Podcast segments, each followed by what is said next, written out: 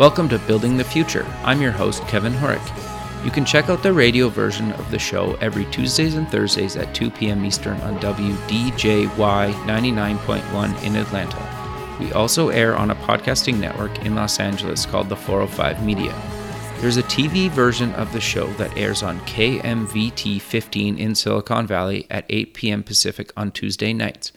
Both versions of the show air in other states. For these show times, plus past episodes, please visit the show's website at buildingthefutureshow.com. The music for the show is done by Electric Mantra. You can check him out at electricmantra.com. Join me at the 10th Annual Media Excellence Awards on January 18th in Beverly Hills, California. The attendees and I will be celebrating innovation and leadership in technology and entertainment. There are 20 award categories with 1,000 nominees. These awards honor those who are creating groundbreaking technology to better our lives and celebrate the hard work, determination, and brilliance in the leadership within the companies which create the new world we live in today. I will be recording nominees and winners at the awards. For tickets and more information, go to MediaXAwards.com. Welcome back to the show. Today we have Mark Deetjen. He's the Senior Vice President of Programming and Operations at Buzzr. Mark, welcome back to the show. Hi, Kevin. Yeah, I'm excited to have you on the show. I, I, think what you've done and are currently doing is actually really interesting to me. And as we kind of get through the the, the interview, um, you know, basically you've worked on some huge stuff that I think a lot of people watch kind of every day. But maybe before we kind of get into your day to day job and kind of what you do, let's get to know you a little bit better and start off with where you grew up. Oh yeah, sure. I'm, you know, and, I, and I'm excited to be here too. So, um, yeah, I, you know, I am uh, I am one of the few uh, native Angelenos. so uh, I was born and bred here nice. in LA, uh, and and stayed here uh, mainly because I was I, I kind of grew up in the business. My dad worked for Disney for many many years. Very cool. Um, and so I you know I kind of grew up with a taste for it. Um, and even though my dad didn't really want me to go into it, uh, I, I, I kind of found my way back to it. Okay. So, uh, yeah. So, walk me through kind of you, you went to university. What did you take in university, and then we'll kind of continue from there. Yeah, so I went. I went to. I went to USC. Okay. Uh, undergraduate, and and and I mean, if I'm going to be perfectly honest, I went there really to swim. Okay. Uh, I was a swimmer in college, and uh, you know, and, and, and I was a business major, uh, marketing major, undergraduate, and you know, halfway through my career there, I ended up getting sick and having to retire from swimming. So really started focusing more on on media and things like that. And and my undergraduate, I left uh, really focusing on advertising, and I worked uh, I worked for for Team One Advertising here in LA, um, the Lexus account, and on Forex Beer and Yonex tennis oh, wow. rackets and golf clubs you know, it was some some fun accounts to really work on, and uh, learned a lot. But really, my passion was was more kind of on the entertainment side. So I ended up going back to I went back to grad school. I went back to USC Film School uh, and got my master's there. And I was a Starkey. Uh, it's a small producing program at USC. Uh, and then came out and worked. And then, you know, I ended up finding my way to Disney, oddly okay. enough, uh, but at a production company. So I, I did I did feature film development and production. I uh, worked on movies like Mission to Mars and Mighty Joe Young and things wow. like that. And uh, and and and and then you know the the industry you know right around 2002 went through a monumental shift. Okay. Uh, when I when, when I when I got to Disney, there were 82 producer deals. I worked at one of the I worked for one of those producers and when I left, there were eight. Oh wow! So, Huge. Uh, and all all of the jobs that went along with that, the you know the the development jobs, the assistance jobs, the VP jobs, the, the all of those jobs that went along with each one of those producers, they disappeared, and they disappeared industry wide. So, uh, you know, it, it was funny. I, for for probably about two years there, I interviewed for I think I probably interviewed for a dozen, 15 different jobs, only one of which they actually hired somebody. Wow. Uh, so like either the either the producer's deal went away, or they say, oh well, we figured out you know the, the budget's changed, right? So then it was oh we figured out how to do the job, do the run our business with one less person, or it was it was really really an amazing thing, and I just ended up focusing on new media. Okay. And that's you know, and I and, and, and the great thing was is that you know I, I, I was very fortunate that I had great relationships at many of the talent agencies uh, here in LA, and they were also exploring new media at sure. the time. They were just starting to get into it. Uh, so I ended up meeting with the the team over at William Morris, and which is now William Morris Endeavor, and they said, "Hey, so we've got this cell phone company," and you know at the time, I, I mobile entertainment wasn't really a thing. Yeah, yeah. And uh, my, my reaction was, I know how to make a phone call on my phone.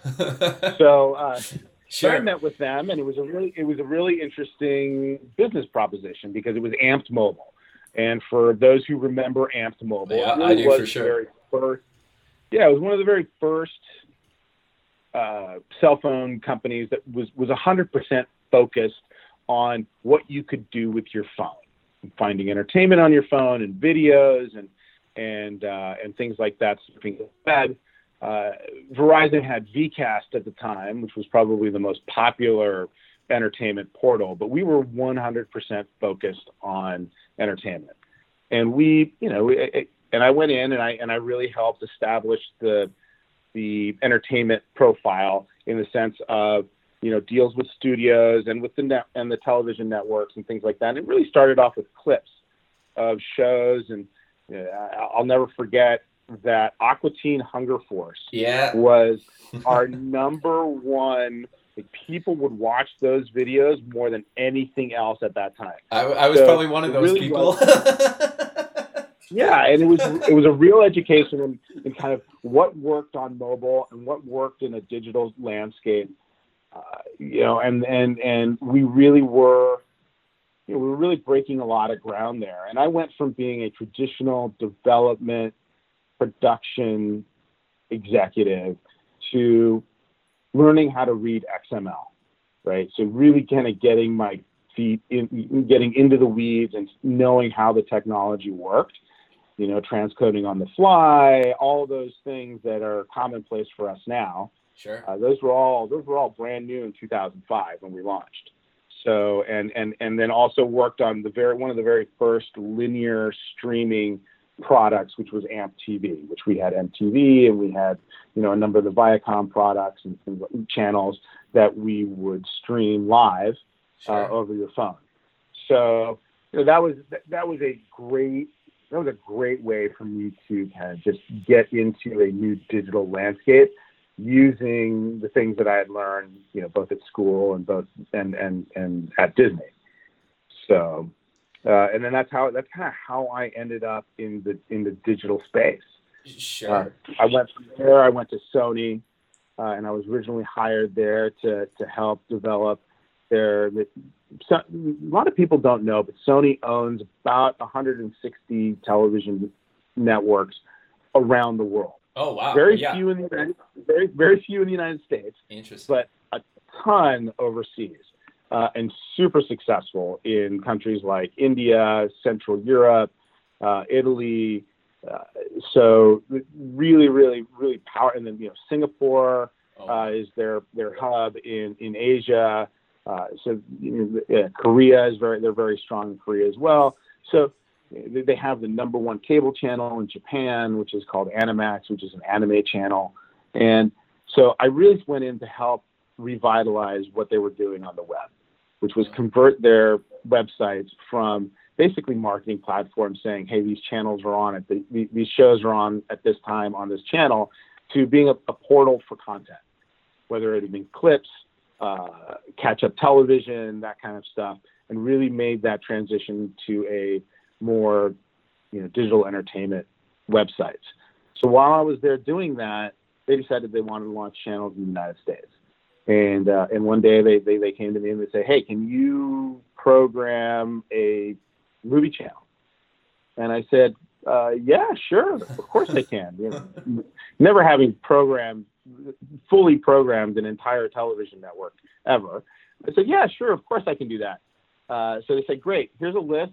By Monday, can you have a can you have a month for us? And uh, this was Friday afternoon. Wow. So I said, yeah, of course, no problem. I can do that. I spent the entire weekend trying to figure out what I was going to do. Luckily, from being in film school, it was really I, I was really fortunate that I was super familiar with the, with the Sony library, with the Columbia library. So I knew the movies. I'd seen most of them. You know, that, so that that was that was uh, and it was it was a kind of a TCM type of channel. So it was really focused on on the older movies in the library.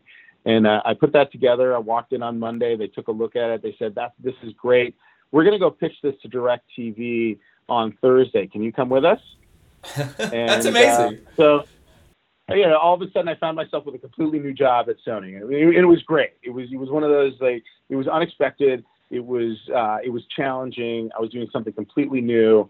I was, to be perfectly honest, I was completely out of my depth at the very beginning. Uh, but you know, it was something that that that I also had the luck of having worked on the operations side at Amp'd, where I was able to handle the operations side of the channel as well. So I was able to do dual duty, both as a as a technical person as well as a creative person. So um, I did that for a little while. We, I mean, we launched uh, Sony Movie Channel. We launched Cine Sony, which is a Spanish language uh, channel, and it was yeah, again luck you know, smiled upon me. I'm Cuban. I speak fluent Spanish. I know the marketplace. So, you know, I, I continued to program that channel as well. And then we launched Get TV, uh, which was a, a dot two. Okay, sure. All which, which, you know, which brings me to kind of where TV sits now and the challenges that cable operators are having with, with cord cutting and things like that. And these dot two channels really provided an interesting business, you know, model where you were going back to traditional traditional broadcast TV. So the cord cutters could get you via their digital antenna, but you were still getting cable coverage through your affiliations with whoever your you know your parent channels were. So for uh, for Get TV, it was Univision was really the the the big partner, and so wherever Univision had cable coverage, they used their put with the cable company to launch Get, and we did the same thing at Buzzr when I came over to Fremantle. Uh, Fremantle owns the largest library of game shows in the world. Sure. And they decided, and you know, and, and and we live in a world where all of a sudden now the long tail of old content allows you, and it, combined with digital platforms, allows you to really monetize that. And that's what we did here. We took we took Family Feud with Richard Dawson and Match Game with uh, with Gene Rayburn and Super Password and Press Your Luck and Supermarket Sweep and all of these old TV game shows that that were kind of languishing in our in our library and maybe getting a little bit of play on on Game Show Network, but not a ton. And we built an entire channel around it. Okay, and you know, we've seen we've seen great, great, great response from the audience. Uh, it's a super passionate. I would I would equate it to the sci-fi audience. Okay, They're really, really, really passionate about the genre, and we have a super loyal fan base. Uh, and, and and the great thing about it is, is that as you know, obviously Steve Harvey's Family Feud was already a big success before us, but since we launched, uh, ABC brought back To Tell the Truth. They brought back Match Game with uh, Alec Baldwin, and sure. we've really been able to do dual duty in that in that in that kind of revival one is having all of the old classics of those of those game shows available to an audience that loves them, but also leverage that fan base that is so loyal to our channel with the new production and say, okay, here's here's to tell the truth. Here's a, a, a marathon of to tell the truth. Don't forget that Sunday it starts on ABC at eight o'clock so then all of a sudden, Fremantle being the producer of to tell the truth on ABC is leveraging its asset in Buzzr to make that show a success. Interesting. It's hyper targeted, right? You're, sure. you're speaking to the very fans who are going to go to ABC to watch that show. Yeah, that's that's actually quite fascinating, and you're right. Like I do find myself like I'm 34, just so you have some context, but um, I do find myself sometimes watching some of the shows that you grew up watching, kind of in the late 80s, early 90s, when they're like reruns, and you're like, I remember watching this as a kid, right? And and it, yeah. that's basically it sounds like you're almost capturing that same kind of market, right? Like people love the stuff that they kind of grew up watching. At least in my experience, they seem to, and it sounds like you have the same yep. success. Yeah, absolutely, and we're seeing we're seeing we're, we're seeing a really nice synergy between production and the channel. And, and, and at the end of the day, the ch- you know the channel is offering us the ability to go back to into our library, which by the way is all on tape. It's on three quarter. I mean, we've got stuff that's still in, you know on kinescope wow. that we are. We're yeah, exactly. I mean, we're talking. We, we found, you know, we, we we went back. So when To Tell the Truth launched on on ABC, we wanted to do something really special. So we started going back into our library and seeing what was available, and then we called the guys at CBS, okay. who aired it, who aired it originally, and they and they had just updated their database. This is like again, this is talking about how new technology allows you to find old things and leverage, you know, kind of older technology. Sure. They had just redone their database, so they searched by truth. Oh, interesting. And, some, and it came up, and it came up that they had, they had the film stock of nothing but the truth, which was the name of the original pilot of To Tell the Truth. Wow. And it, and it hadn't been seen since the 50s when it was originally aired. That's cool. So it was awesome. We were able to find this. We, we, we, we you know, we sent it out. We remastered it. We, we got, we really cleaned it up. It's, it was beautiful. Mike Wallace was the, you know, 60 Minutes was the host and all of a sudden, we were able to do something really, really special. We were able to show the original Nothing But the Truth pilot episode on Sunday before the launch of To Tell the Truth, I think, which was on Tuesday on ABC. Sure. It was such a great, such a great synergistic opportunity for the company. And you know, and you get those people who are just su- they're such big fans, and then they and, and then they find out that it's coming back, and they get even more excited.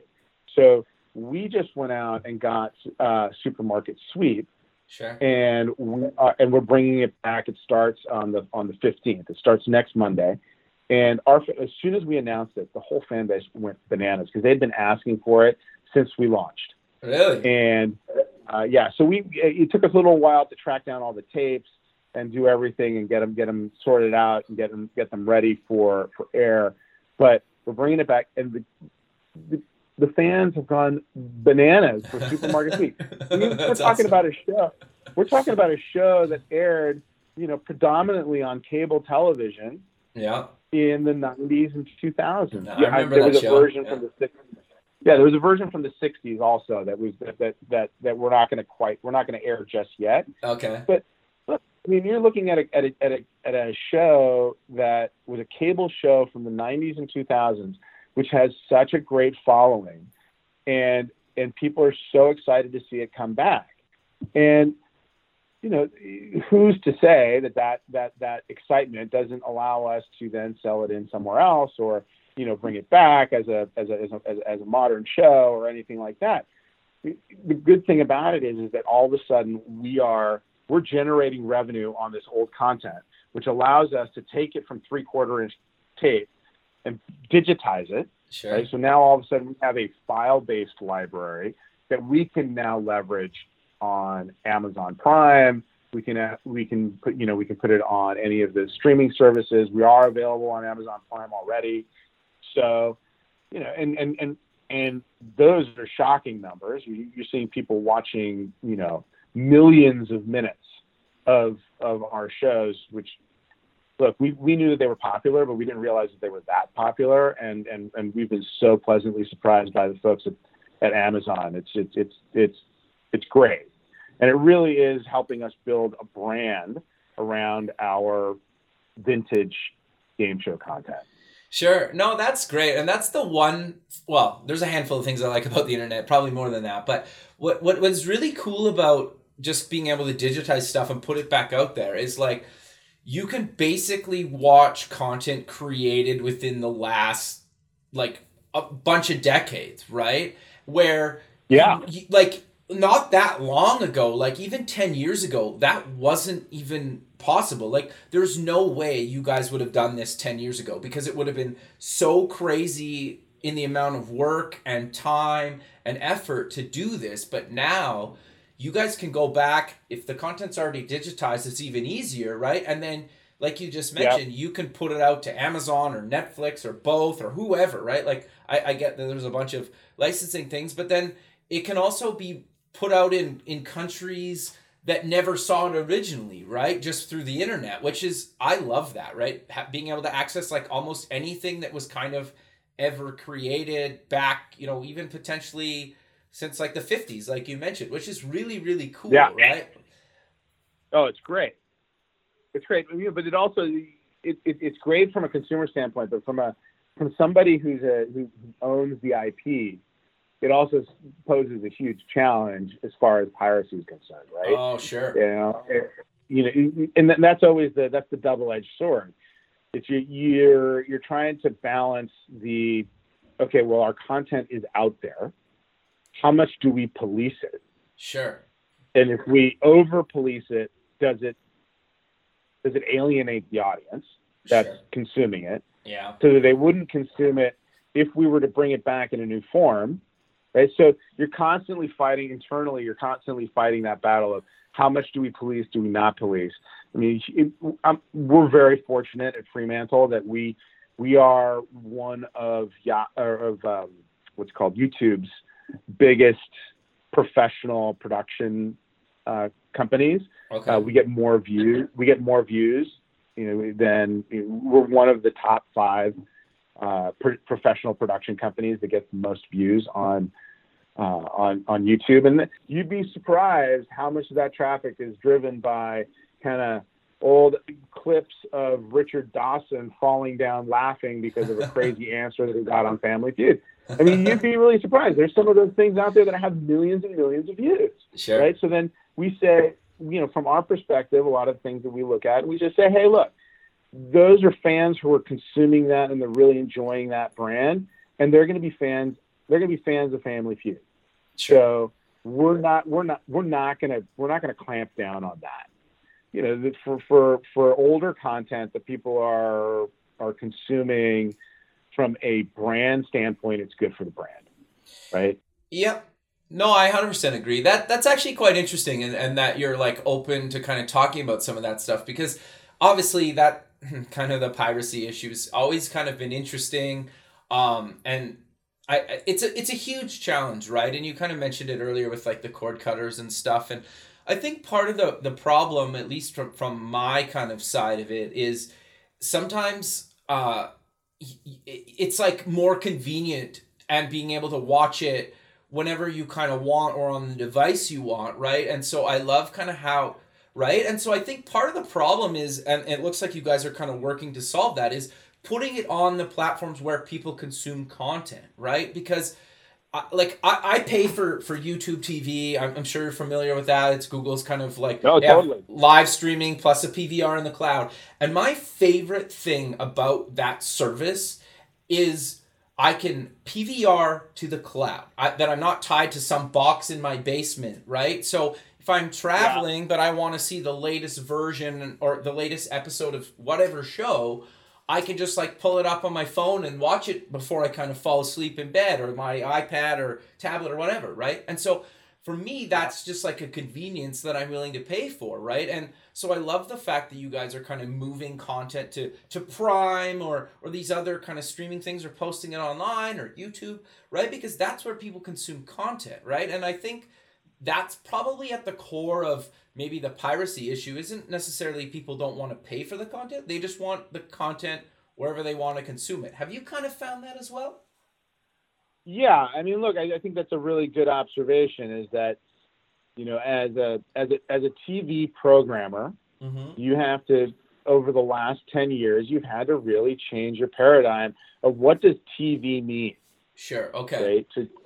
To, um, you know tv used to be the box in your living room that you know you either got over the air or with a cable or satellite supplier or whatever. And and and you lean back and you and you watched it in your living room. And that that's that's where that happened. And the rest of your life was you know you may be on a computer and you may be doing email and you may you know you may go watch somebody's cat video on a on, on youtube but it's changed it's changed people want professionally produced content any, anywhere and everywhere. And, it's, sure. and, and, and that screen is no longer just the big one in your living room. It's the little one in your pocket. Yeah. It's the one, you know, that at lunchtime, if you missed a show and you want to catch up on it at lunch, it's the one in your office. Yeah. You know, it's the tablet that you, it's the tablet that you may be, you know, looking at in the doctor's, you know, doctor's office before you go in.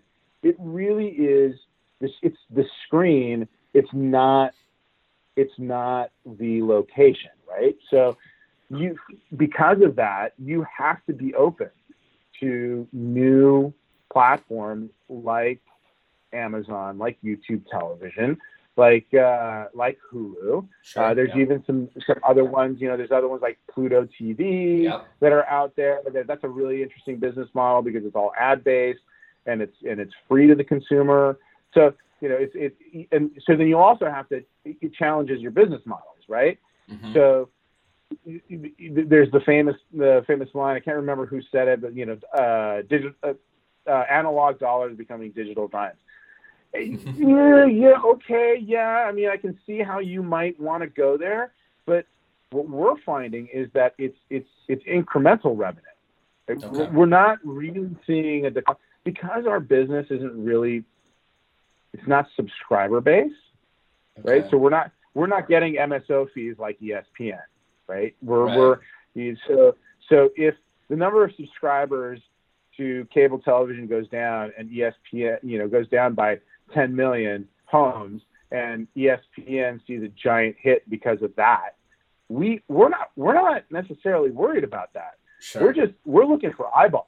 And if mm-hmm. that eyeball comes on a phone or if it comes on a tablet or if it comes uh, on somebody's TV through cable or through the digital antenna. But you know, we're an ad-based business. We're about right. eyeballs, and mm-hmm. and that really positions us well for a you know a digital environment where you're monetizing that eyeball wherever that eyeball might be. Sure. No, I 100% agree with you. Cause like I, I even like I'm guilty of this. Like I'll watch something on say like I'll Chromecast to the TV and then I'll pick back up the same episode back on my phone or and then watch maybe another 10 20 minutes of it and then I might pick back up on the TV or, or a tablet or, or something so like I might consume the entire hour long show on like three or four different screens right but yeah to, sure right and so I think that's kind of I, I love the fact that you guys are basically doing that, right? And I, I, I think that's that's actually really cool that you guys as kind of a company and and you know and putting out content, kind of fresh content and and past content, I, I think is really cool. But but I'm curious then to get your thoughts on what advice do you kind of give somebody that's maybe looking to get into the business because you read online sometimes that it's all like doom and gloom and then you read kind of like it's you know, doing fine and kind of everywhere in between. And you've kind of talked throughout the show that, look, we're we're modernizing this thing. We're putting this, we're taking old content, bringing it to new new devices, new screen sizes. It sounds like you guys are very much like, hey, we we're we're adapting with what the users and the new market and the new industry are looking for. But what advice do you kind of give to people that are maybe looking to get into the entertainment kind of space?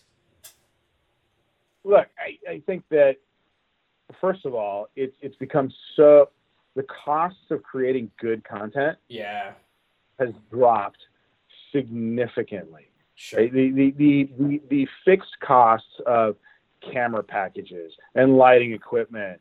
And I mean, it's really made it quite egalitarian as far as production is concerned. What's gone crazy are the talent costs, right? Okay. So, um, so you know, shooting a shooting a pilot with kind of unknown actors is pretty um, is pretty reasonable, right? You can do that. Okay. Um, but but you know, really for me, the the new wave here is is is, is flexibility, Okay. right? That's like to me, that's the that's the catchphrase that I that, that I discuss a lot, which is flexibility. You have to you cannot be stuck in the mindset that my content is only going to be seen in the movie theater or my content is made for TV or my content is made for a mobile device. Sure, that might be your primary that might be your primary outlet, but quite frankly, there's a really good chance that it's going to be seen on all of them, Yeah. right? So you've got to be ready for that and you have to have a mindset of kind of ubiquitous content Okay. right? That that that content goes everywhere. The content's available everywhere your your consumer is. So, you know, from that aspect, you know, you when we launched Buzzr, Mhm. we we said, okay, we're, we're we're a TV channel, and when we launched, that's exactly what we were, right? So, you, to a certain extent, what you're trying to do is like, okay, I want to get my core business right. because Sure. if I don't get my core business right, all of these ancillary areas aren't going to do anything for me, right? So, kind of the first year and a half, we hunkered down and we, we really looked at that. And then more and more, we started looking at we started looking at things like Amazon Prime, and we and and once we and we also had to get to a certain volume of content. Look, we've got a library of forty thousand episodes of game shows. Wow. Like that's that's a that's a lot, and it's growing every single year, right? Because we're making we're making Family Feud, we're making To Tell the Mhm. Truth, we're ma- we you know we just brought back uh, Beat the Clock, um, and so like, we're making new content all the time. So that library continues to grow. First things first, all new content has to be in a digital format, right? That's like a that's a no brainer, right? So from that aspect, moving forward, everything new has to be digital. Well, we have to go back and take those forty thousand and we have to make those 40,000 episodes consumable on all platforms. Right. So we're about, I'd say we're probably about 10% in the last, you know, in the last two and a half years, we've gotten about 10% of the way through that library. Wow. Uh, we just brought all of the, all of those operations in house. Uh, we used to we used to have vendors doing it. Now we're doing it all internally because we're doing so much of it, and then we're we're leveraging it on different platforms. That it makes more sense for us to do it in house, which allows us to do more, right? Sure. So that you know, yeah. So it's like make sure that your content's in a format that everybody can consume, and and and then when you when you come in and you and, and you're you know whether it's you know you're always starting you know at the assistant level, but you or or or you know or if you're coming out of grad school, maybe you're at a manager or director level. It's about having that mindset of okay, this is what it is today. This is what co- content production and and, and, and consumers look like today. You've got to be ready for it to change tomorrow. It, it, it and, and, and it will change that fast. Sure. Um, you know, YouTube TV came almost out of nowhere. Yeah, totally. it took a lot of people by surprise. I mean, look, Sling TV Yeah. was I, I I think that that's a great example of a tradition. Dish is a really good example of a traditional media company knowing how things are going to ch- are changing. So, you know, obviously Dish bought Sling and they incorporated it into all of their boxes at uh, when they did the when they did the Hopper. So then all of a sudden you've got your cable package, which you can watch anywhere on the world in, around the world on your on your mobile device through their app. Sure. That's awesome. You Yep. can you can you can get you can get at your DVR. You can you can do all of those things. And then they came up with this. They came up with a great product, which uh, I think it's called Prime Time Anytime, Okay. which instead of using your own DVR and using up one of the spaces in your DVR to, to record any primetime show, they automatically record all four major networks into the cloud. Oh, very cool. And you can access all of those shows from your phone, from your laptop, from your tablet, wherever it is you are, you can access all those shows on a on a time shifted basis for for seven days. Oh wow! Right. So, or and if you and if you can't get to it, you can go into it. You can highlight it. Or you you can say save it to my DVR so you can watch it later. Right. That's Another really. Cool. So and then and then came Sling TV, which was like a pared down for cord cutters because they realized that people were cutting the cord and they wanted to get they wanted to get content some other way. They didn't want to be tied to a box. So I mean, I think Dish really has been a, a, a real. It's an interesting case study in a company that's looking at how how content is being consumed and adjusting their business models accordingly. Um, Comcast does a really good job with it with Xfinity as well. Okay. So, um, and I think and I think that you know D- DirecTV was a little bit behind Dish in that respect. DirecTV's got an awesome product now that they're together with AT&T. Right. So they're you know so it, all of a sudden those two companies came together and they really AT&T did did a great job of leveraging leveraging uh, DirecTV's content deals, and DirecTV did a great job of leveraging AT&T's technology That's and their backbone. And together, it's another great it's another great example. So these large media companies are also adapting. It takes them a little bit longer because you know they've got they've got restrictions in their deals and sure. things like that where you know they can't all stream everything all the time. So and then that's also that's also piece of the it's also part partly the network's fault, right? So sure. as a network programmer, I I have the benefit that I own all my content. Right. Right. So if you come to me and you are DirecTV and you say, hey, I want to put you on DirecTV, but I also want you available on Dish Anywhere and on Sling and on this and on that. I want it on VOD. Like I can say, okay, I can do all that because I have all rights to all media on my content because I own it. Well, but other other channels don't have that, right? They're acquiring content from third parties, and when they acquire those that content, they acquire it with really specific deals oh, okay, well, I'm giving you the slice of the pie, which is the broadcast rights. Well, so then they can't do a cable deal, they can't do VOD, they can't do right. So it really restricts them from doing all those things. So if you're coming into a network, you also have to come in with the perspective of, well, whatever content we either produce or we buy, we have to buy all of the rights. So, you know, that's I think that those are all things that people kind of take for granted, but then they don't. Then all of a sudden they're saying, hey, well, why can't this show, which is on, I don't know, AMC, why can't I get it everywhere? Well, okay, well, it's because they only bought it for that particular platform. Got you. No, that's so, interesting. Yeah, because even when I was launching this show, like the, the show airs on FM and podcasts and blah, blah, blah, blah. It doesn't really matter. But for my point, it's like I had people literally say, like, why do you want to air on FM? Because that's dying. And I don't think it's dying, but like the, the yeah. thing that I always felt interesting about that is, is like I want to air my show on the current platforms that are available today. If there's a new one tomorrow and or one dies off, then I will stop airing on the died off one and I'll try to move to the new one. Like I don't understand why sometimes like people have that like mindset of like it, it can only air on one vertical. It's like, well, who cares? Like, why yeah. wouldn't, to your point, like, why wouldn't you want your content air on many verticals as possible? And I understand it's more complicated than that sometimes, but like, for me as a content creator, I found other content creators come to me and say, like, why are you doing that? It's like, well, what do you mean? It's like, I, it's almost like, for me, it's like, I want the most listeners. I don't really care how they consume the content I just want them to listen to it, right? If you want to listen on FM, listen yeah. on FM. If you want to listen to it on your phone, listen to it on your phone. If you want it on the browser, listen to it on the browser. Don't care. I'll put it on all those mediums, which is interesting.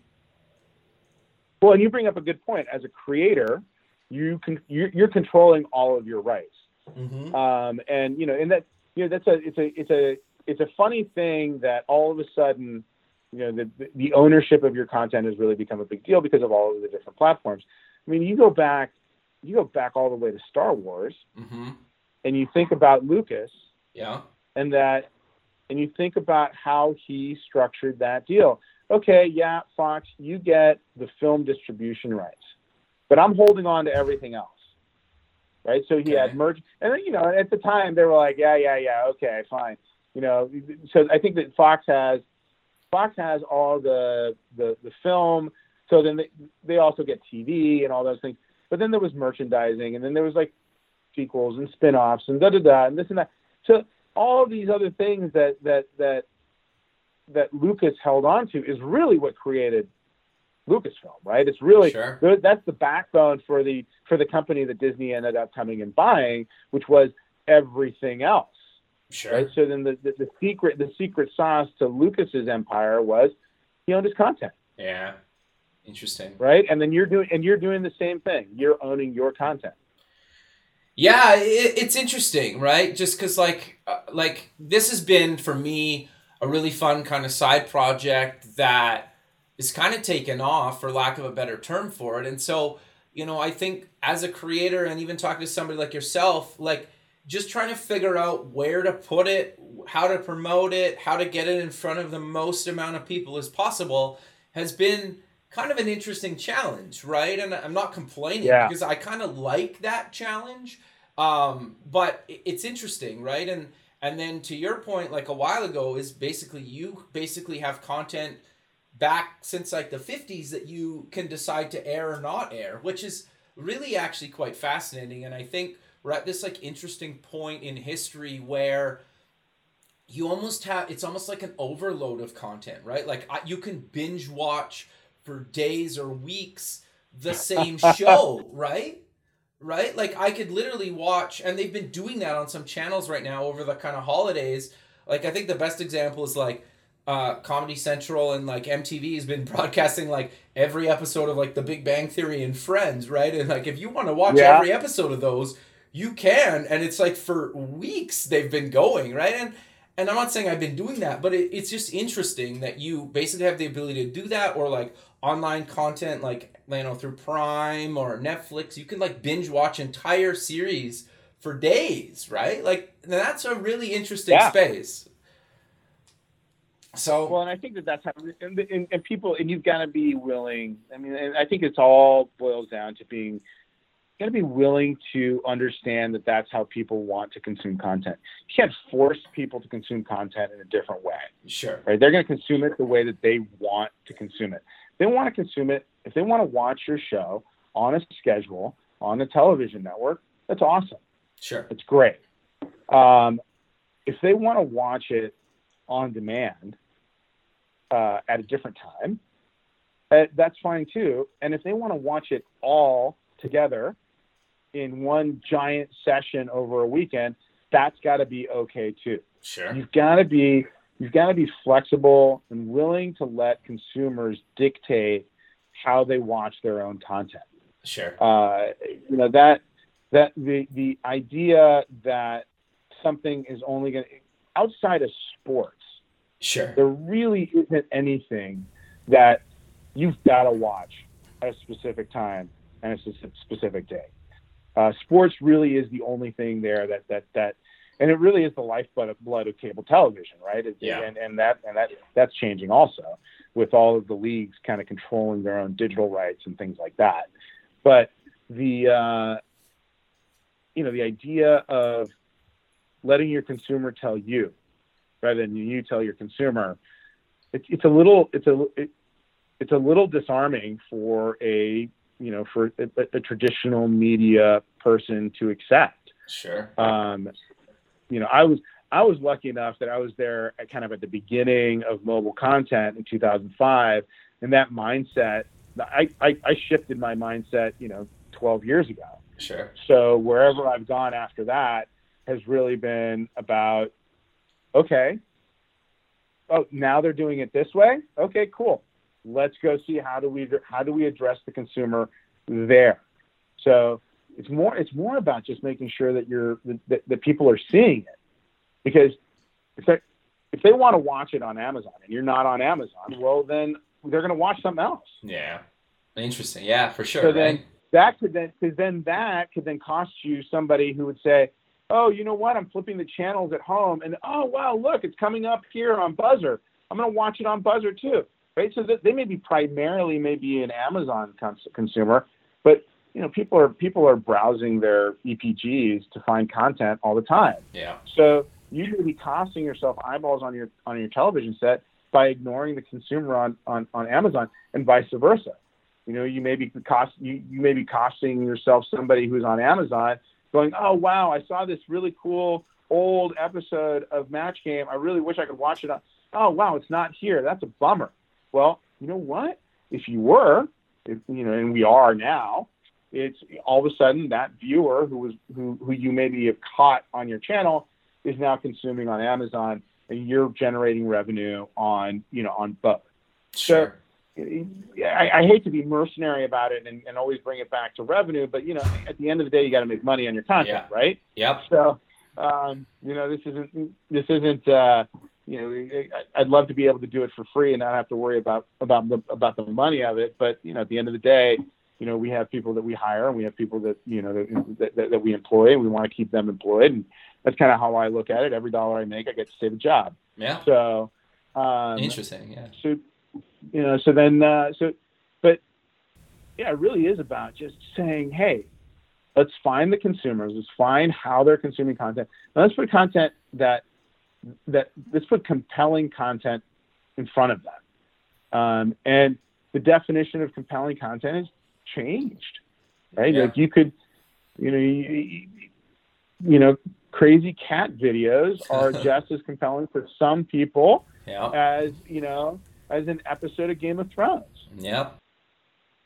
Uh, You fair know, enough. so- yeah, I 100% agree, man. Yeah, yeah, it's it's, it's interesting, Right? right? So there, yeah. there- there's content for everybody, and I think that that's also something that that people need to understand is that you know okay, so I'm I work in a particular genre that's that's got very passionate fans, Sure. but it doesn't mean that it doesn't mean that there's not a marketplace for kind of like I said everything from Game of Thrones all the way down to you know cat videos.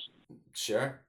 No, that's that's interesting, man. So we're kind of coming to the end of the show, but I, I really want to kind of cover your involvement with the Media Excellence Awards and of how did you get involved in that, and why do you think it's kind of important? Well, look, I, I, I started working on it back when I was at at Amp'd. Okay. Um, it was just an idea, and we really hadn't we really hadn't put it together. And Sarah Miller, you know, she she came to me and she said, "Hey, would you you know would you help advise on this?"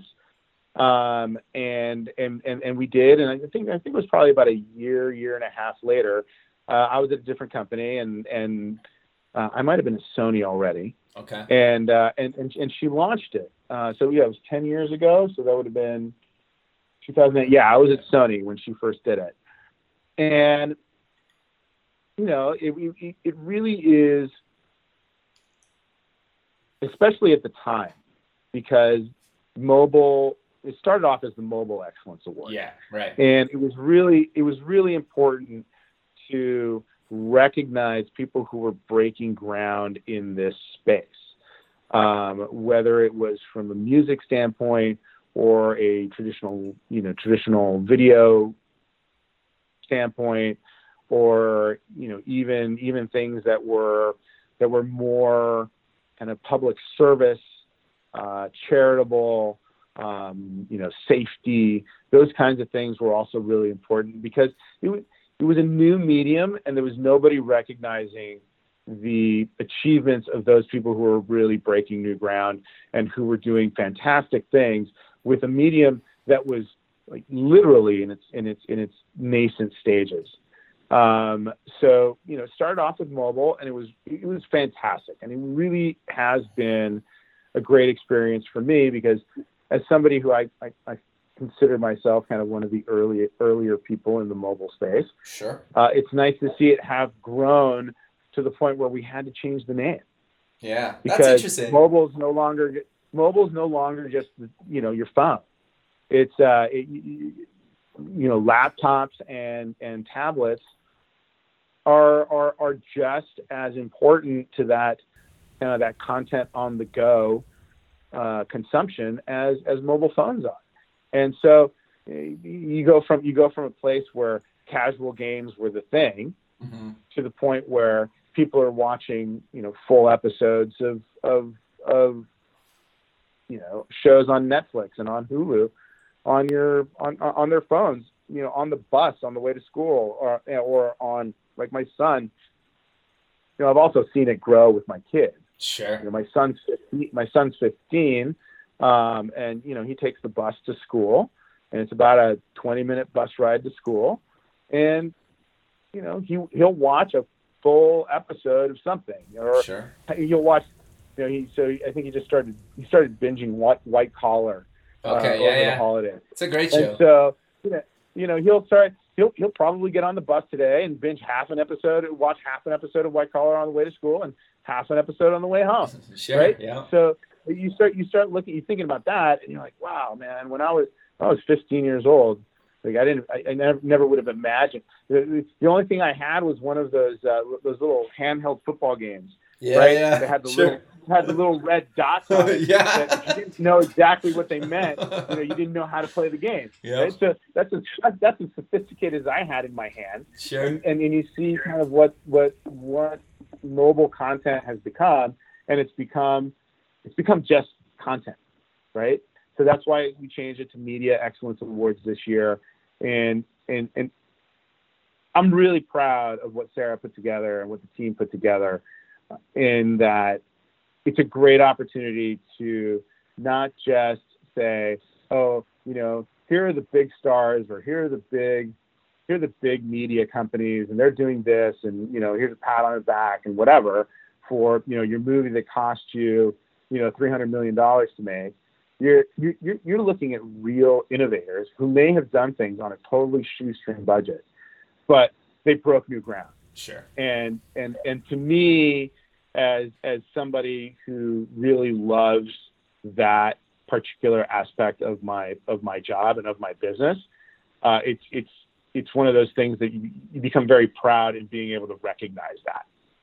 Sure. No, that's great, man. And, and, and that's, uh, January 18th, and people get more information at media, the, the letter X, and then awards.com. And I'm actually going to yeah. be there, Mark, so we'll, we'll get to meet in person. Oh, you are? Yeah, so I'm oh, excited to come down, actually, and, and meet. A, I've had a bunch of people that are, you know, that have done the media awards, you know, over the last decade kind of on the show. And it's been cool getting kind of the, the story of how everything kind of came to be and their involvement kind of early on. And, the transition. So it's it's cool, right? It, I, it's it's been an interesting ride, but we're we're coming to the end of the show, so maybe let's close with mentioning where people can you know get more information about yourself and Buzzr Online.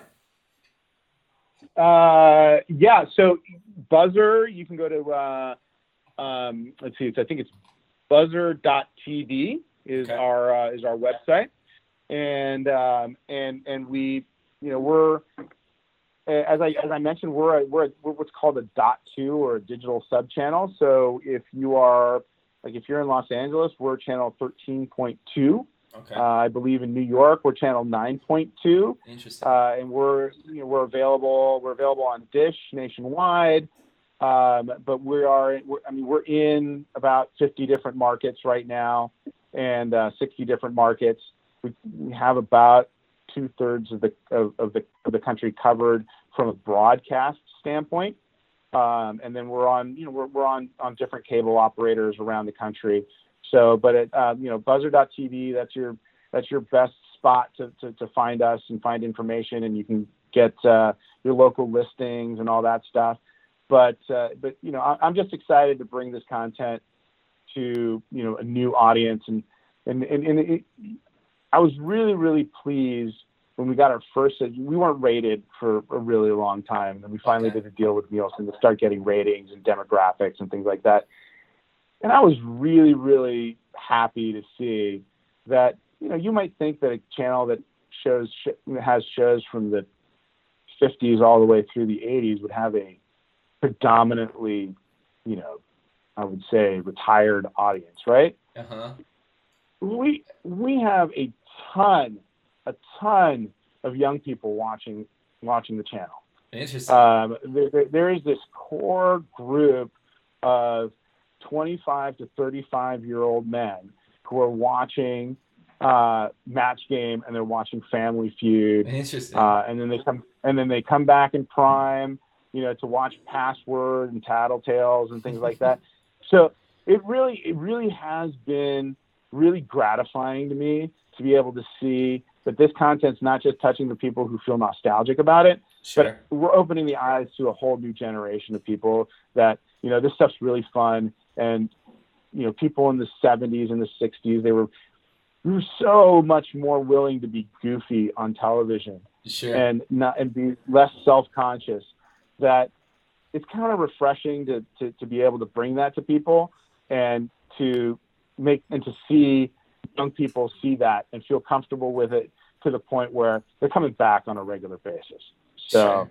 I'm, I'm, I'm really happy about that No, that's great, Mark. Well, I really appreciate you taking the time out of your day to be on the show, and I look forward to seeing you. I, I guess next week now. Um, so yeah, Yeah. like again, thanks for doing this, man, and uh, we'll talk next week. And have a good rest of your day. all right kevin thanks a lot i really appreciate it Thanks, man. Okay, bye. all right bye Thanks for listening. Please visit the show's website at buildingthefutureshow.com. Also, check us out on Facebook at Building the Future Show and follow us on Twitter at Building Show.